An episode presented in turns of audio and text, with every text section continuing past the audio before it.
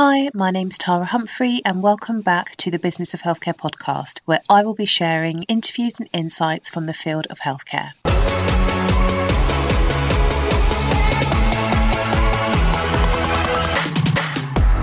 The Business of Healthcare podcast is brought to you by THC Primary Care, where we provide operations and project management to primary care networks.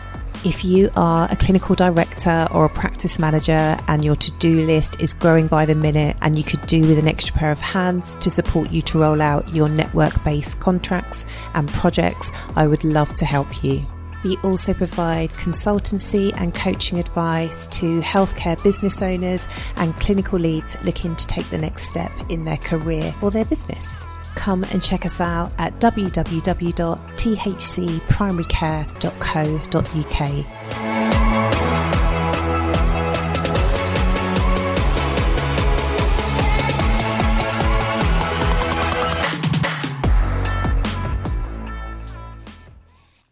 Hi, and welcome to the Business of Healthcare podcast. Thank you either for coming back or welcome if this is your first time listening. Now, I've had to re record this intro so many times because I can't stop smiling because I absolutely love the interview. Saran is the co founder of Enrich My Care, serial entrepreneur, and for his day job, it's a significant one, he is an extended scope paediatric physiotherapist. And I could have just talked to him for hours. Enrich My Care is a technology and platform which links parents, carers, and multiple agency and healthcare providers to support the needs of children living with disabilities.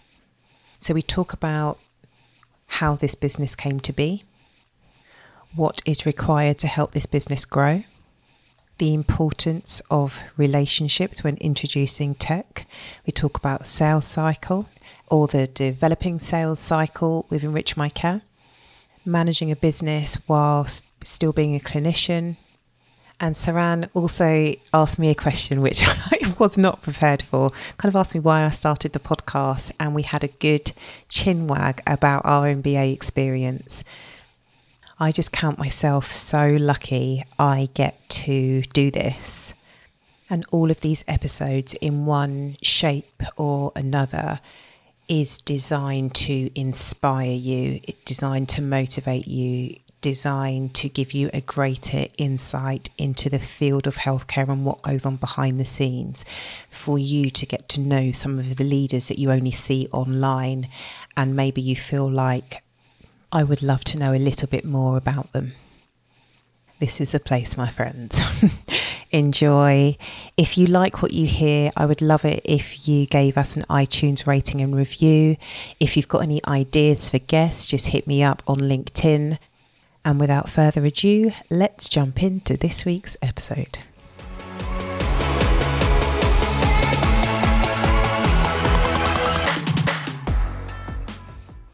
Hi, Saran. How are you doing?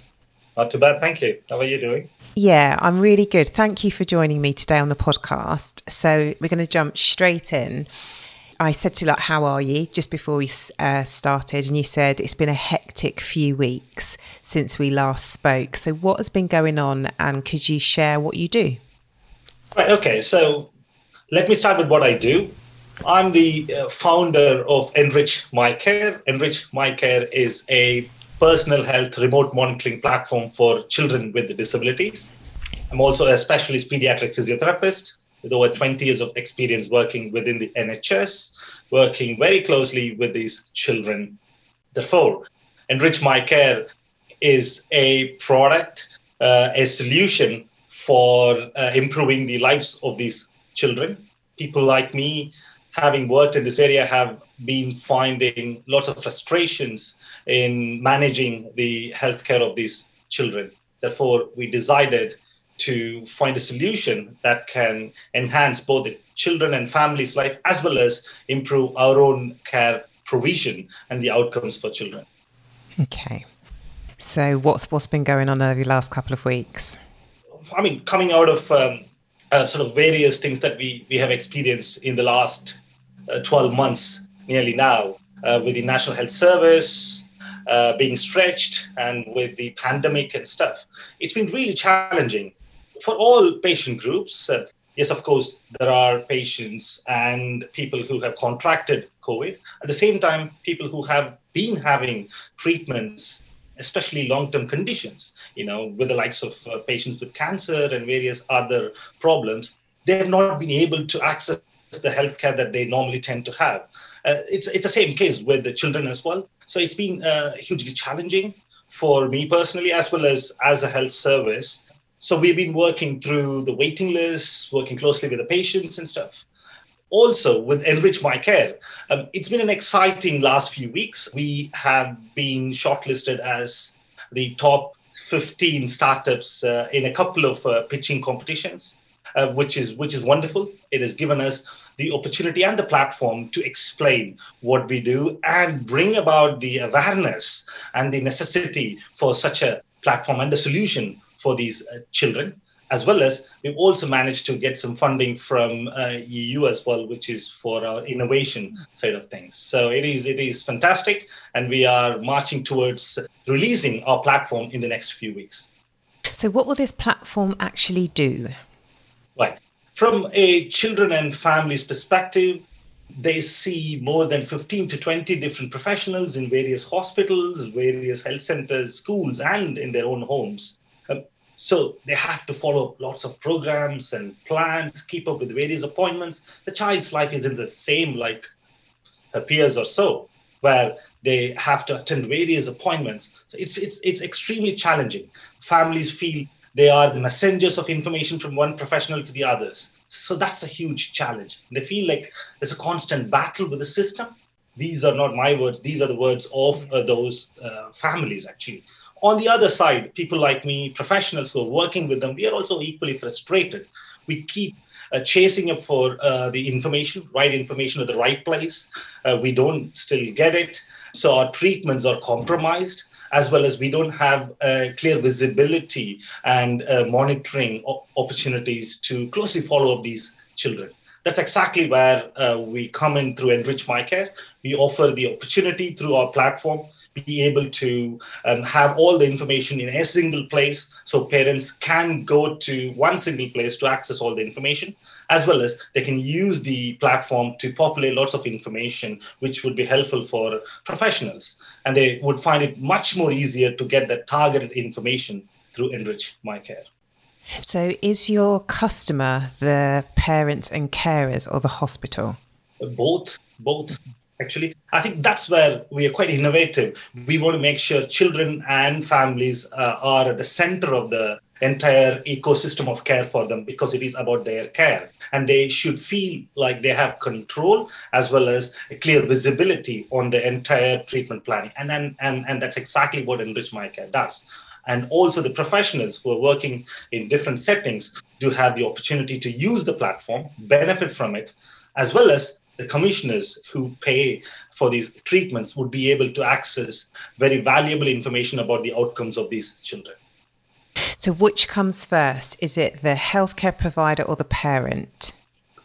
We have adopted a strategy where we want to start with the parent, okay. with the parent, so they they define what they want and depending on what they want the care team would be supporting them with children in the middle of uh, center of all the care provision Okay, cool. And what led you to create this product? Because this is not the first, my understanding of the first kind of business that you have started. So, what, why this one, and why now? It's a very good question. Yes, this is not the first one. I have, uh, I've always been driven to make sure that the healthcare that we offer is as effective as possible. However, not just me, you know, any any professional uh, who works in the health and care system would say there's lots of challenges, there's lots of barriers. We need to overcome them in order to effectively deliver our treatment. So it's years of frustration, but at the same time, the key is having been able to impact in the lives of children whom I see day in and day out in my clinical practice. I wanted to impact, uh, have a wider impact, be able to uh, deliver these innovative treatments as well as benefit these children at a larger scale. That's where digital platform uh, helps us to do that. And and that's a key motivation for me to go down the route of a digital solution for these problems. And how big's your team at the moment we have a very agile executive team with myself the founder and the ceo we have a chief scientific officer Dr. Krishnan, who is helpful in navigating the primary and community care pathways for us as well as we have a lead in uh, technology sales, and we uh, have a very skilled uh, team of developers, offshore teams, as well as an on site lead here in the UK. Cool. So, when you talk about sales, what hurdles have you? I suppose it's always a constant challenge, but what hurdles can you think of recently that you've had to overcome? Has it been a tough sell? It's definitely yes. Yes, exactly. And selling within healthcare is extremely challenging. People who have done it would, would definitely agree with me. Extremely challenging, primarily because of the landscape and also the various stakeholders that we have. As you know, patient is uh, the person who receives the treatment, but of course, your solution or product is being used by professionals who deliver the treatment as well as you have um, commissioners and managers within the system.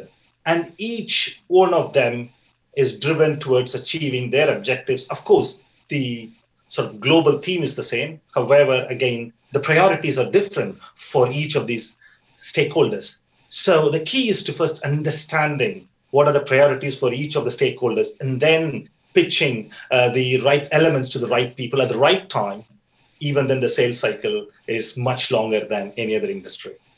How long have you been established for? How long have you been working on this? Enrich My Care um, over uh, 18 to 20 months now. Okay. As I said, this is the second uh, of the uh, ventures. The first one, again, was a knowledge sharing platform for healthcare professionals. But again, yes, it is. It is not uh, recently. It takes years for yeah. an idea to to evolve incubation period and then you bring it to the market and then i suppose the ne- well another element is is spotting those trends. So how long is your sales cycle? And you may not necessarily know because it's still quite early on but it's like when is from the first like yes i'm interested or like yes i'll meet with you to they sign on the dotted line. Do you think if parents have the, the technology, but the healthcare provider doesn't, what potential challenges could you foresee if both parties don't have it at the same time? That's a very good question. Um, I would say a very knowledgeable question as well. the landscape. I think um, I see this as both an opportunity and a challenge. Yeah let's start with the opportunity. So the opportunity is when you are able to directly reach the uh, end user, the person who benefits from an, uh, a solution, you have opportunity to evidence it, to showcase that what you offer as a solution works for the right people. And that then helps you to open some of the doors, especially with organizations, in our case, hospitals, health and care, in the health and care sector, basically. The challenge is, again, though you are able to reach uh, the end user, it's far and few in between because the primary avenue through which you, you you want to take your product or the solution is through the health and care organizations. Again, that's where, because of various bureaucracy, red tape, as we know. It takes time. It takes time for when you take the solution to actually being able to roll out. And then you have to have engagement and buy in from the end users, the professionals, doctors, nurses, physiotherapists. So that's another challenge in, in itself. So hence the cycles are quite longer. Yeah. yeah, I suppose from with my pet, well, my my parent hat is always on, but it is a little bit different. But I've got three children. One of those, uh, well, two have got long term conditions. One is type one diabetes, and the other one is nephrotic syndrome. And I asked that question because the relationship is really key, and if both, if the two parties don't share the same system if you don't have a good relationship, you're a little bit out of kilter because as the parent, I'm feeling I've got um, what I say I we have got um, Omnipod. We're very empowered. We know how we know how to use it, but every now and again we don't know how to use it. So we can kind of go to the distributor. But if I want to ask my diabetes team, they're not as familiar with it, and but they are familiar with another product and if you get somebody on the wrong day, it's like, oh, this is why you should have been on this. this is why you should have been on that. As a parent, a parent, and I definitely, we've been there when you go to the hospital and they say, why are you here today? And you're like, the same, the same reason why I was here yesterday. like, it's the same, nothing's changed.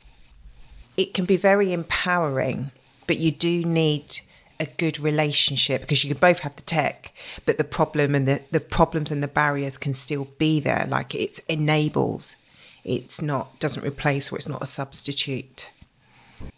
Again that's a that's a very good point.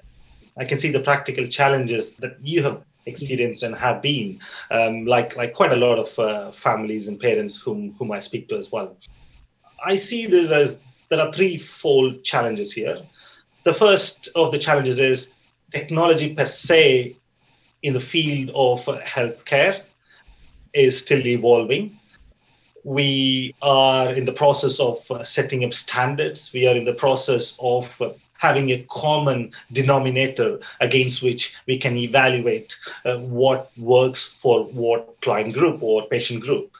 I think uh, work needs to be done in those areas. Luckily, you know, with the with the recent pandemic as well, there is a sense of urgency. There's a sense of understanding that this is paramount and this is the way forward for us the other challenge here is in terms of um, the providers of those um, uh, you know applications or products or so it's it's understanding what you have to show us in evidence to ensure that the buy-in is there from the professionals. So if you again if there is no clear focus or clear directive on this is what we expect your application or your product or app whatever it is to do for this patient group, then both the buyers as well as the professionals who are using it are not sure. So when parents take something to them, they're unsure of whether that's something that can be reliable for them to use. But uh, I am I am uh, very hopeful. I am optimistic that things are moving in the right direction. Hopefully, in the months or years to come, we sh- we would be in a position where we all have the ecosystem where we can easily plug and play we can plug and play and and the data. See the key thing for me here is the information and data right? So as a family if if you're able to log those uh, key information that would be vital as a clinician for me to manage. And also i strongly feel it has to be a pull strategy or pull pull method where users know what they want and that can act as a traction for any product or solution effectively so you're the founder and CEO, but you also still see patients.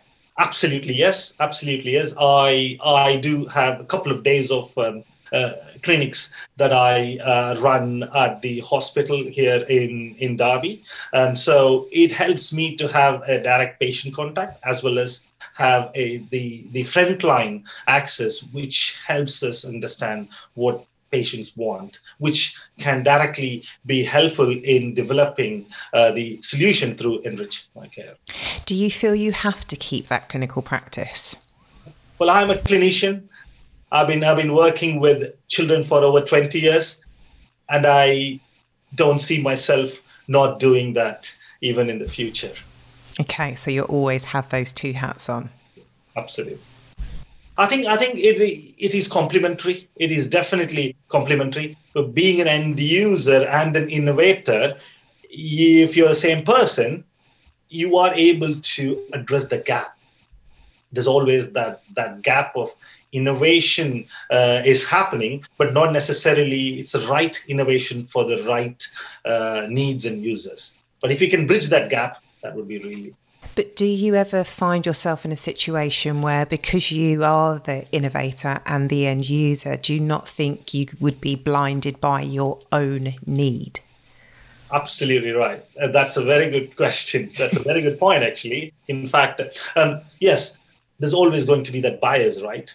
In terms of uh, assuming that this is a challenge for everyone. But again, that's where we do have tools. The we we use the right tools to validate to ensure that we have good customer discovery process not necessarily one or two people it's it's understanding the point of view and the challenges of a varied number of people we undertake um, in-depth interviews focus groups and try our best to ensure that we have the right validation from the market from the user and not just go with hunches and how big is the market how many patients are there? How many children are there out there living with disabilities? Again, a very, very good question. Um, in the UK itself, um, we do have around 800,000 children with disabilities uh, who are under 16. Again, it's a wide range, uh, right from children with very complex disabilities in a particular clinical condition like cerebral palsy, which is 30,000, autism, we have nearly 100,000 children with autism, um, and we have other degenerative conditions, around 30 to 35,000 children. And there's a range of children with uh, learning disabilities across the spectrum. Um, so, so that's that's the UK context. If you look at worldwide, we're talking about around 93 million children um, uh, who are under the age of 16 with some form of disabilities, and 93 billion families we're talking about who have to. Yeah. This sounds like like a really heartless question, but when you started to pursue this, did you have were you thinking at the outset this is a business, the market is huge, the need is there, or was the business side secondary? The honest answer is no. I didn't think of the potential of the market. But what I was very sure of is this is a problem. This is a problem not for one family or one professional. This is a problem that's universal across these patient groups and across various professionals, right from doctors, nurses, and therapists who are dealing with these children. I know that, and and I jumped into it, probably quite naively initially thinking that you can boil the ocean, you can change the world. But I think as an entrepreneur, you need to have that as long as you have perseverance, um, as long as you have the focus. I'm sure the combination of a bit of naivety and perseverance would be much better than knowing everything, which might deter you from jumping into doing things. So you've just said, uh, you know, this is worldwide who or what is missing from your team to help you achieve the growth that is required to help service um, all those families? Again, very good question here, which is which is quite timely as well, um, because this is exactly what uh, we are dealing with now. We are embarking on this journey.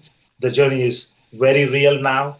There is a potential solution that can change the lives of these children. We are looking for the right team of investors, the right team who have the belief in us as well as have the vision that we can share to move forward. That's the first of uh, the team that we are looking for. And of course, we need to make sure we have the right team, team with skills and abilities who can sort of take this product worldwide, both in the context of UK and Europe, and of course, US and other parts of the world.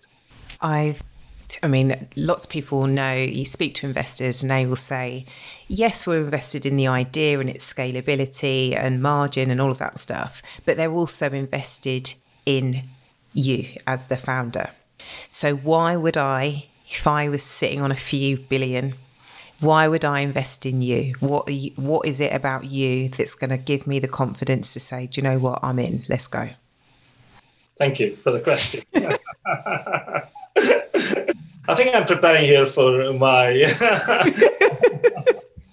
session with the potential investor here. Well, you're right. You're right that in a very early stage startup, it's the founder, founder's vision, founding team that makes all the difference. A question of why me? Well, I've invested the best part of 20 years of my life working with these families in various parts of the world, having had a deeper understanding of their problems and challenges, and having been in a position where I can deliver uh, the treatments and solutions from my setting, I feel that understanding is very important initially because you need to make sure what value you're offering through your um, uh, through your solution. And once you get the value right, we can build layers of other value streams around that. And also, more more importantly, being a practitioner, you have the perspective of what the patient wants, what the patient wants, as well as having done this before in other channels. This helps me to understand how what makes it successful. What do you need to do to make this a successful venture? I think that's where uh, the recent journey with business schools as well as the uh, accelerators and incubators where I've been part of have been very helpful in building those skills. Are, are there any other products on the market that, that are similar? Um, I would not say there is no other product. Definitely, there are uh, products that are out there in the market. But the key difference here is those are not designed to meet the needs and challenges of this cohort of uh, children and families with disabilities. I think that's where we come in. Uh, this is a bespoke solution which has got uh, various um, s- sort of workflows and uh, various uh, solutions that does help with addressing all these challenges that, that they face some of the products that are out there do help with collating information, offering it uh, from a single platform, but not necessarily helping to manage the condition day in and day out, both by parents as well as by professionals. Okay. So you mentioned, um, you know, like you're still practicing, you've got this business, like life is busy. How do you make sure you look after yourself so you don't, you know, like you don't go crazy, you don't burn out because it's non stop and it sounds like you're in a very, very busy phase of your business.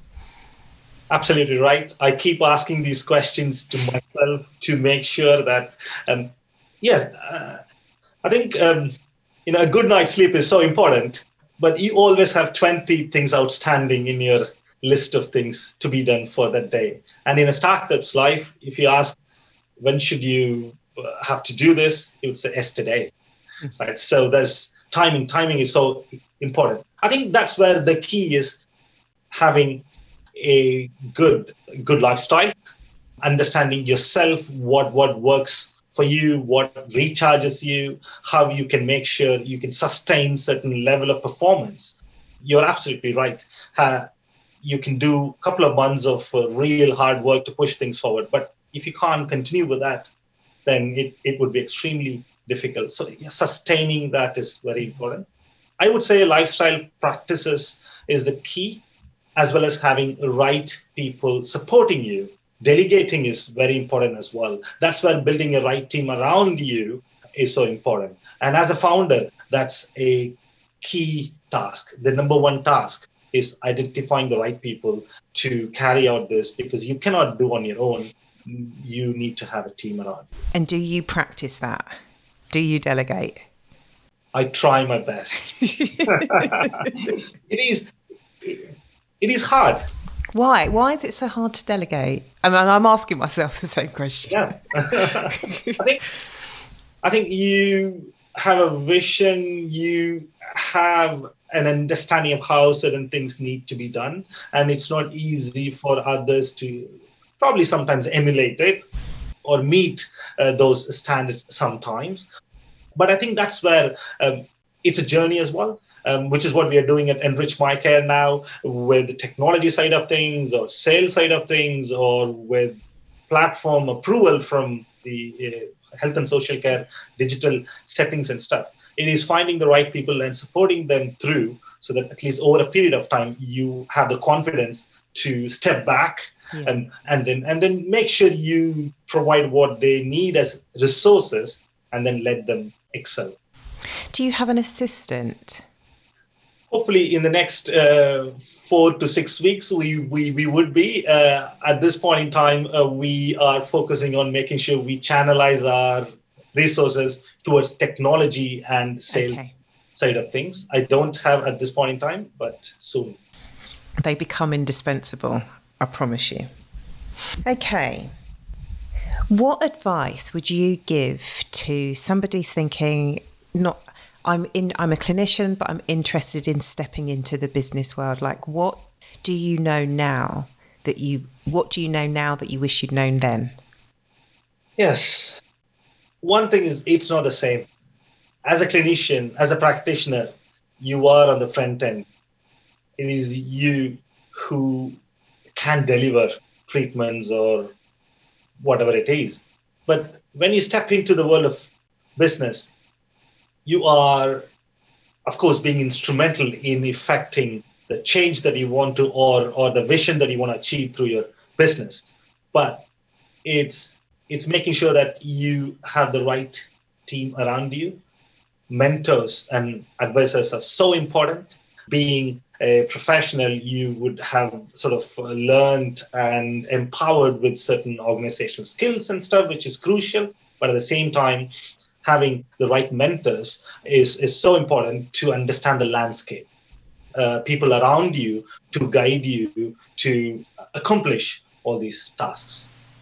Do you? So, do you have? How did you get your advisors? Again, uh, it's it it is something that I keep asking myself. You know, how would I know this is the person whom I can approach to be my advisor or to be my mentor for that I think uh, in in my case, it was more organic. Probably it's a bit cliche if you say that, but yes, in the course of your journey, you end up meeting different people, and at some point, you would know the level of uh, uh, the level of understanding that they have about what what you do and what you need support with. I think that's a good starting point. Anyone who has that level of understanding about you or have the opportunity to share that level of information between both can definitely act as your advisor. And and and i draw the advisory support from different people in different instances. You know not necessarily it's just one person to go to for everything. I would say there is a huge onus on the individual to ensure that you qualify someone to be your advisor because it is it is so important. Do you pay for your advisors or is it it may be one you know like sometimes someone can say just one thing you know like you're like oh my god thank you and you might not come you know come back to them i don't know in three months six months or do you have like an advisor you meet on a like you've just put in eu funding you're scaling up like do you have coaches and advisors on a regular basis to help help kind of inform your decision making that you pay for um, i would say uh, well in in my case, in our case, yes, we do have. Um, well, I, I, I, I personally have a coach and a mentor. Um, you go to the mentor for certain sort of when you have certain challenges or so, but we regularly meet. Often it's a session where you can offload a lot of uh, uh, your your challenges that you're facing, and by the end of it, you feel like even if you don't get anything from them, but just having that opportunity yeah. helps you to clear your mind and then maybe sort of uh, move closer towards a solution for that. And also there is always going to be specialist areas where you can't find someone to be your mentor or uh, you know an advisor who can be part of your journey. So you would have to sort of go to them. It's it's more of a consulting uh, so, so you go to someone whom you feel you can trust to get some advice regarding certain challenges that you're facing. We do both. We do both. In my case, personally, uh, I was fortunate uh, to have some mentors and advisors through my business school, where where it was very helpful at at, at Warwick. I was as as part of the program, uh, they offered the support, and I found it extremely helpful, and made sure that I continuously have uh, those channels to go to. Mm.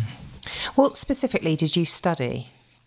Well, um, for from a physiotherapy perspective, I've done a bachelor's degree in physiotherapy, and then I went on to specialize in a master's program in pediatric physiotherapy. And one led to another. And when I wanted to jump on to innovation and the business of healthcare, I want, wanted to make sure that I equip myself with an academic uh, program. So I did my executive MBA at the Warwick, which kind of helped me to uh, have uh, a platform and a network of very skilled people, both professors as well as colleagues. And also, I managed to get an opportunity to go to Chicago Booth School of Business uh, for wow. months, yes, which was a great experience. Amazing. Um, Chicago in itself is is quite multicultural, multi-ethnic, uh, music and everything. But at the same time, uh, the faculty there with a number of uh, uh Nobel laureates was was absolutely inspiring. Absolutely inspiring. I was just about to say, was it worth it? Yes, it was worth it. lots of people, I suppose it depends. I know lots of people say, I've got an MBA, it's not worth it. Lots of people start and drop out even if you do drop out, I'm sure that there there is something you have learned. There's something that you, if you hadn't have done that, it probably wouldn't have led you to where you were in that way. So, I would definitely recommend the program. You do, I would say to people, don't need it, but if you have the opportunity to do it and you give it all you've got, I think it can really takes you to the next level and takes you to the the next level of like critical thinking and challenging yourself and exposes you to different methodologies, different theories, and then you learn I can take a little bit of that and take a little bit of that and then do it how I want to do. It. You don't have to follow it, you know, like verbatim. But some things, you know, like you can try to change it, but you know, like it is what it is. like, and you just have to you, you trust it. Absolutely, absolutely. In fact, thank you for bringing up this point because yes, there's always two schools of thought, right? Real world experience, you have to go there and then do it. But at the same time, I feel if you can use the MBA experience as a tool, as a tool which can guide you, and also you can uh, use it as a fallback to understand, because uh, you may be dealing with various challenges. But what I did personally in my program has been hugely helpful in going back to draw upon some of those uh, theories, some of those uh, practices which has been inculcated, uh, frameworks so, yes, I would say it depends on the individual. It can be a life changing program, it can be a life changing program. It depends on what you want to get out of it. Did you know what you wanted to get out of it when you started? In this case, I was fortunate enough to have that understanding right from day one. Okay. In fact, it was uh, I wouldn't I wouldn't say meticulously planned, but I would say I had a clear objective of what I wanted to get out of the program and why I am doing what I'm doing. And that that did help me. That did yeah. help me. And I was able to see sort of compare with some of my colleagues, you know, so it it depends on yeah. on your clear objectives. I think so. For people listening to this that may be in a different situation, my, I kind of come from a perspective where someone said to me, have you ever thought of doing an MBA? And I was like, no, what's one of those? And they said, essentially, you're doing everything in your work. You're, I was, I think I was, what was we building um, a nursery in a university or trying to, trying to put the business uh, case together. And someone said to me, you might want to consider doing an MBA. And then so I was a bit like, I think, did I have, I had, I'd had two children. I might have been pregnant with the third. I was a bit like, yeah, go on then. but without doing the, the MBA led to my business. So if I hadn't have done it, so there was no objective in mind. I just thought it's. I worked at university. It's free. It's an opportunity. I just said yes, and then it opened me up to. I was a bit like, oh my god, I love this stuff. And without the MBA, I wouldn't have done the podcast. It completely changed my. It did change my life. That sounds really like I'm going to cry. It did, yeah. It was an, and I like the fact that you say it's an experience. It was a hard experience. I love the lectures, And then I cried in every assignment, like, I can't do it, I can't do it.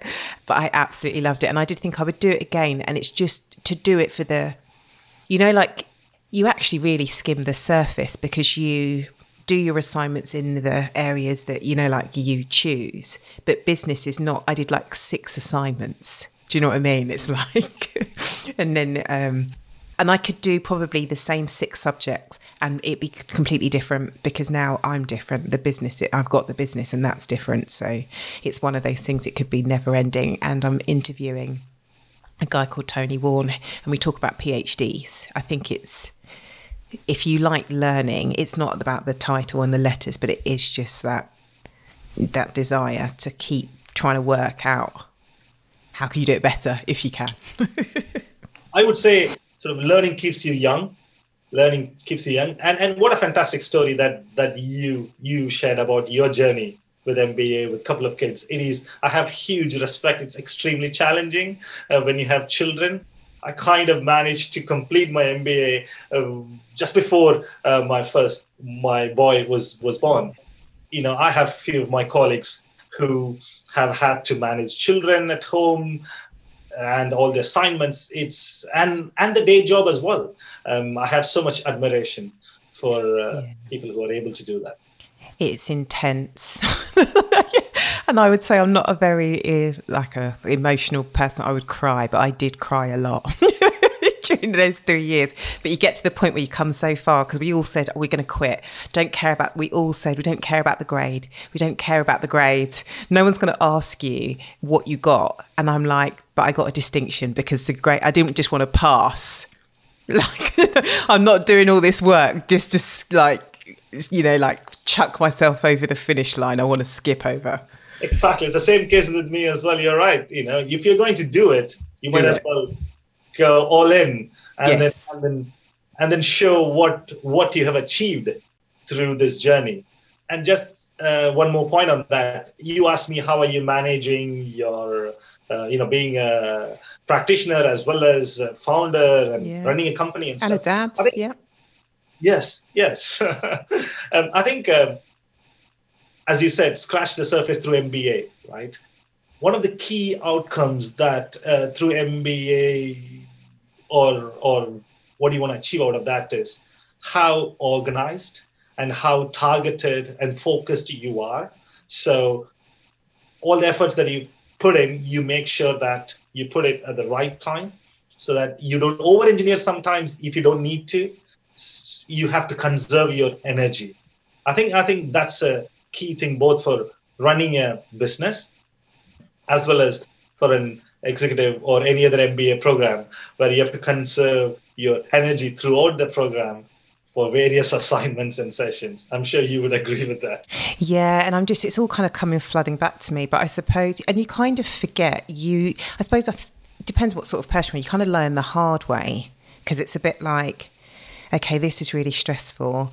I'll start doing this a little bit earlier. Like I'll take better notes and you create your own systems and you do have to say no. And I'll never forget, we used to have a shed in the bottom of the garden, which was like, it was called the, it was the office, but it really was like a posh garden shed. And I'll never forget, I'd have to say to my husband, you have the kids. I'd put the blinds down because the kids would keep running up to me going, saying, mummy, mummy, when you finish, when you finish, I did say to them, don't ask me when I'm finished. Like when you see me. I finished. And you have to be so strict.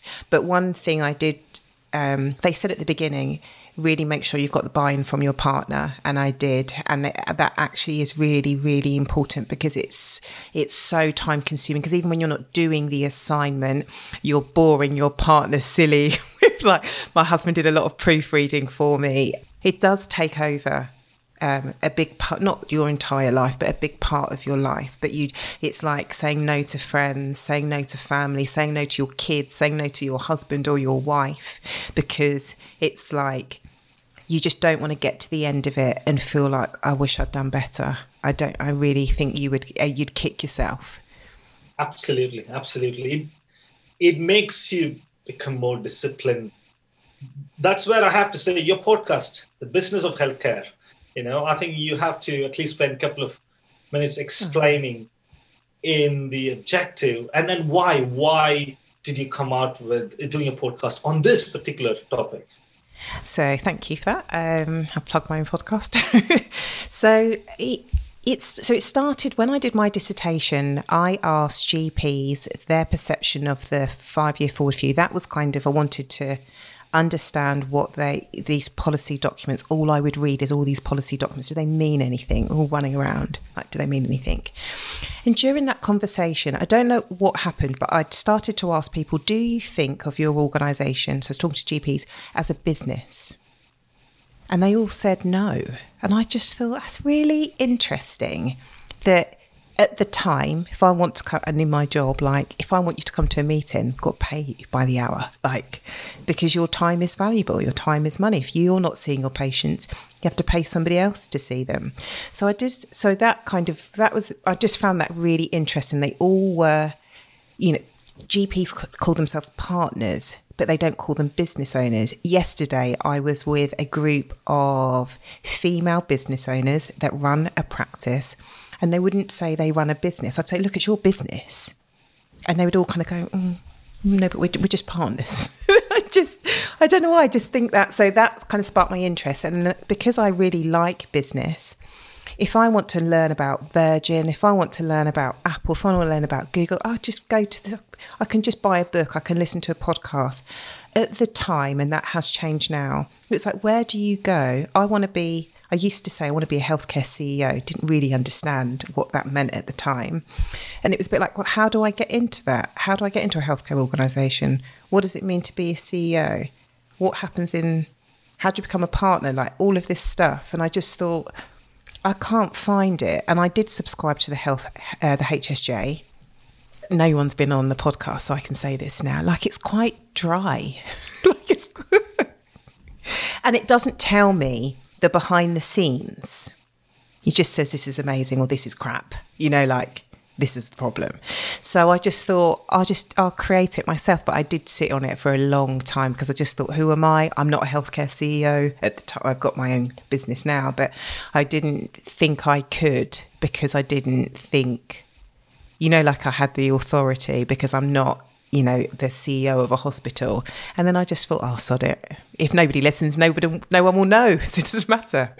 And so that's why I created it. But it is for, if you're not in the field, how do you learn about it? And how do you learn from other people that you just don't, you don't know? No, you're absolutely right.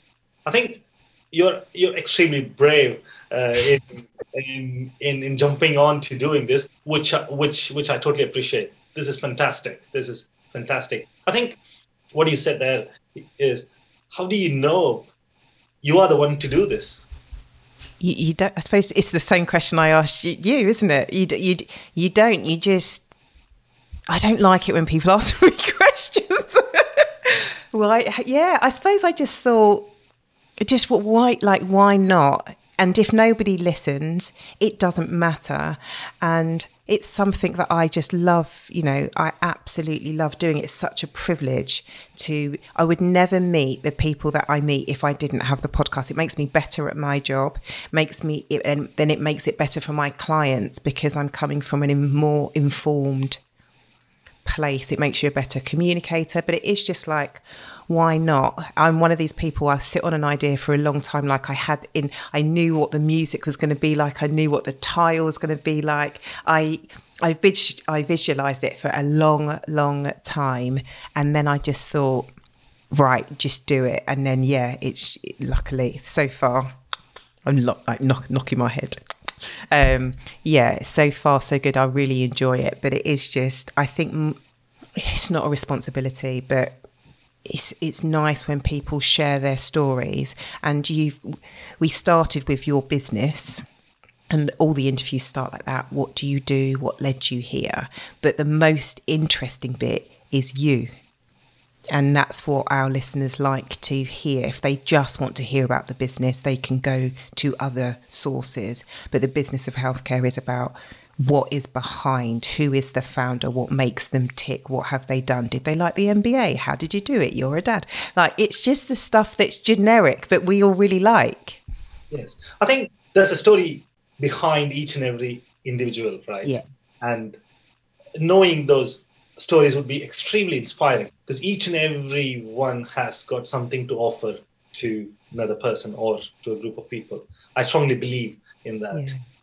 My my source of inspiration has been seeing these parents of children with disabilities, how they manage, what they do, and the children themselves. You know, you would see them. Oh, you know, they're not able to walk. They're on the wheelchair and stuff. They walk into the the sorry. They they come into the clinic and then they smile, they laugh, they crack jokes at you. They see the world differently uh, to how you see the world and how you see them in this world. Yeah. So this has been inspiring for me. I think I was very fortunate enough to start working with these children at a very early age, at a very early stage of my career, and I've never looked back. And I have to say, it shaped my personality, my thinking, the way I see the world. I think that's, you know, again, going back to the point of individual, yes, each and every person has a story and they have something to give to others. And it's the story that makes it's that connection, isn't it? So we can all say we, we could all have enrich my care, but when you hear in a podcast or you see in a video, it's stronger than just text, you know, like you can write it, but there is something around audio where how would people know that about you if people like me didn't ask you? Because we don't go around just going, I, I, this is my passion and this is where it started. You kind of need some, you need to kind of, you know, you shouldn't, but I think it's nice to be invited to share that. Absolutely, yes. Absolutely, yes. And also, I have to say, in healthcare, we are not so good at that we are not so good at selling per se, um, which we need to get. But but saying that every single day we are selling, as a practitioner, I am selling my uh, ideas and why I expect my patients, the families to follow what I say. Um, right. So again, these kind of candid discussions help to bring all those things out, mm-hmm. which is wonderful. Thank you so much for joining me. I really appreciate it. It's my pleasure. Thank you for inviting me for your podcast. And if people are interested in Enrich My Care or they want to connect with you on social media, where is the best place to find you? You can reach out to me in LinkedIn. Look for Saran Muthiah, S A R A N M U T H I A H, or you can look at our website, uh, www.enrichmycare.com, single word. Thank you.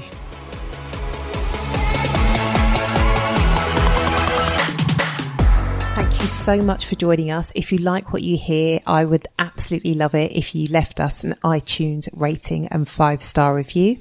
I know many of you give us a shout out on social media, which is lovely to see you guys listening to the podcast. So please come and find us on Twitter at THC Primary Care, on Instagram at THC Primary Care, and on LinkedIn, just look for Tara Humphrey. And if you're not subscribed to our newsletter, please do. It's really, really funny. You get to hear more insights, more confessions, some tips and tools, and a roundup of our activity over the week. So click on join the newsletter in the show notes. And I will see you in the next episode.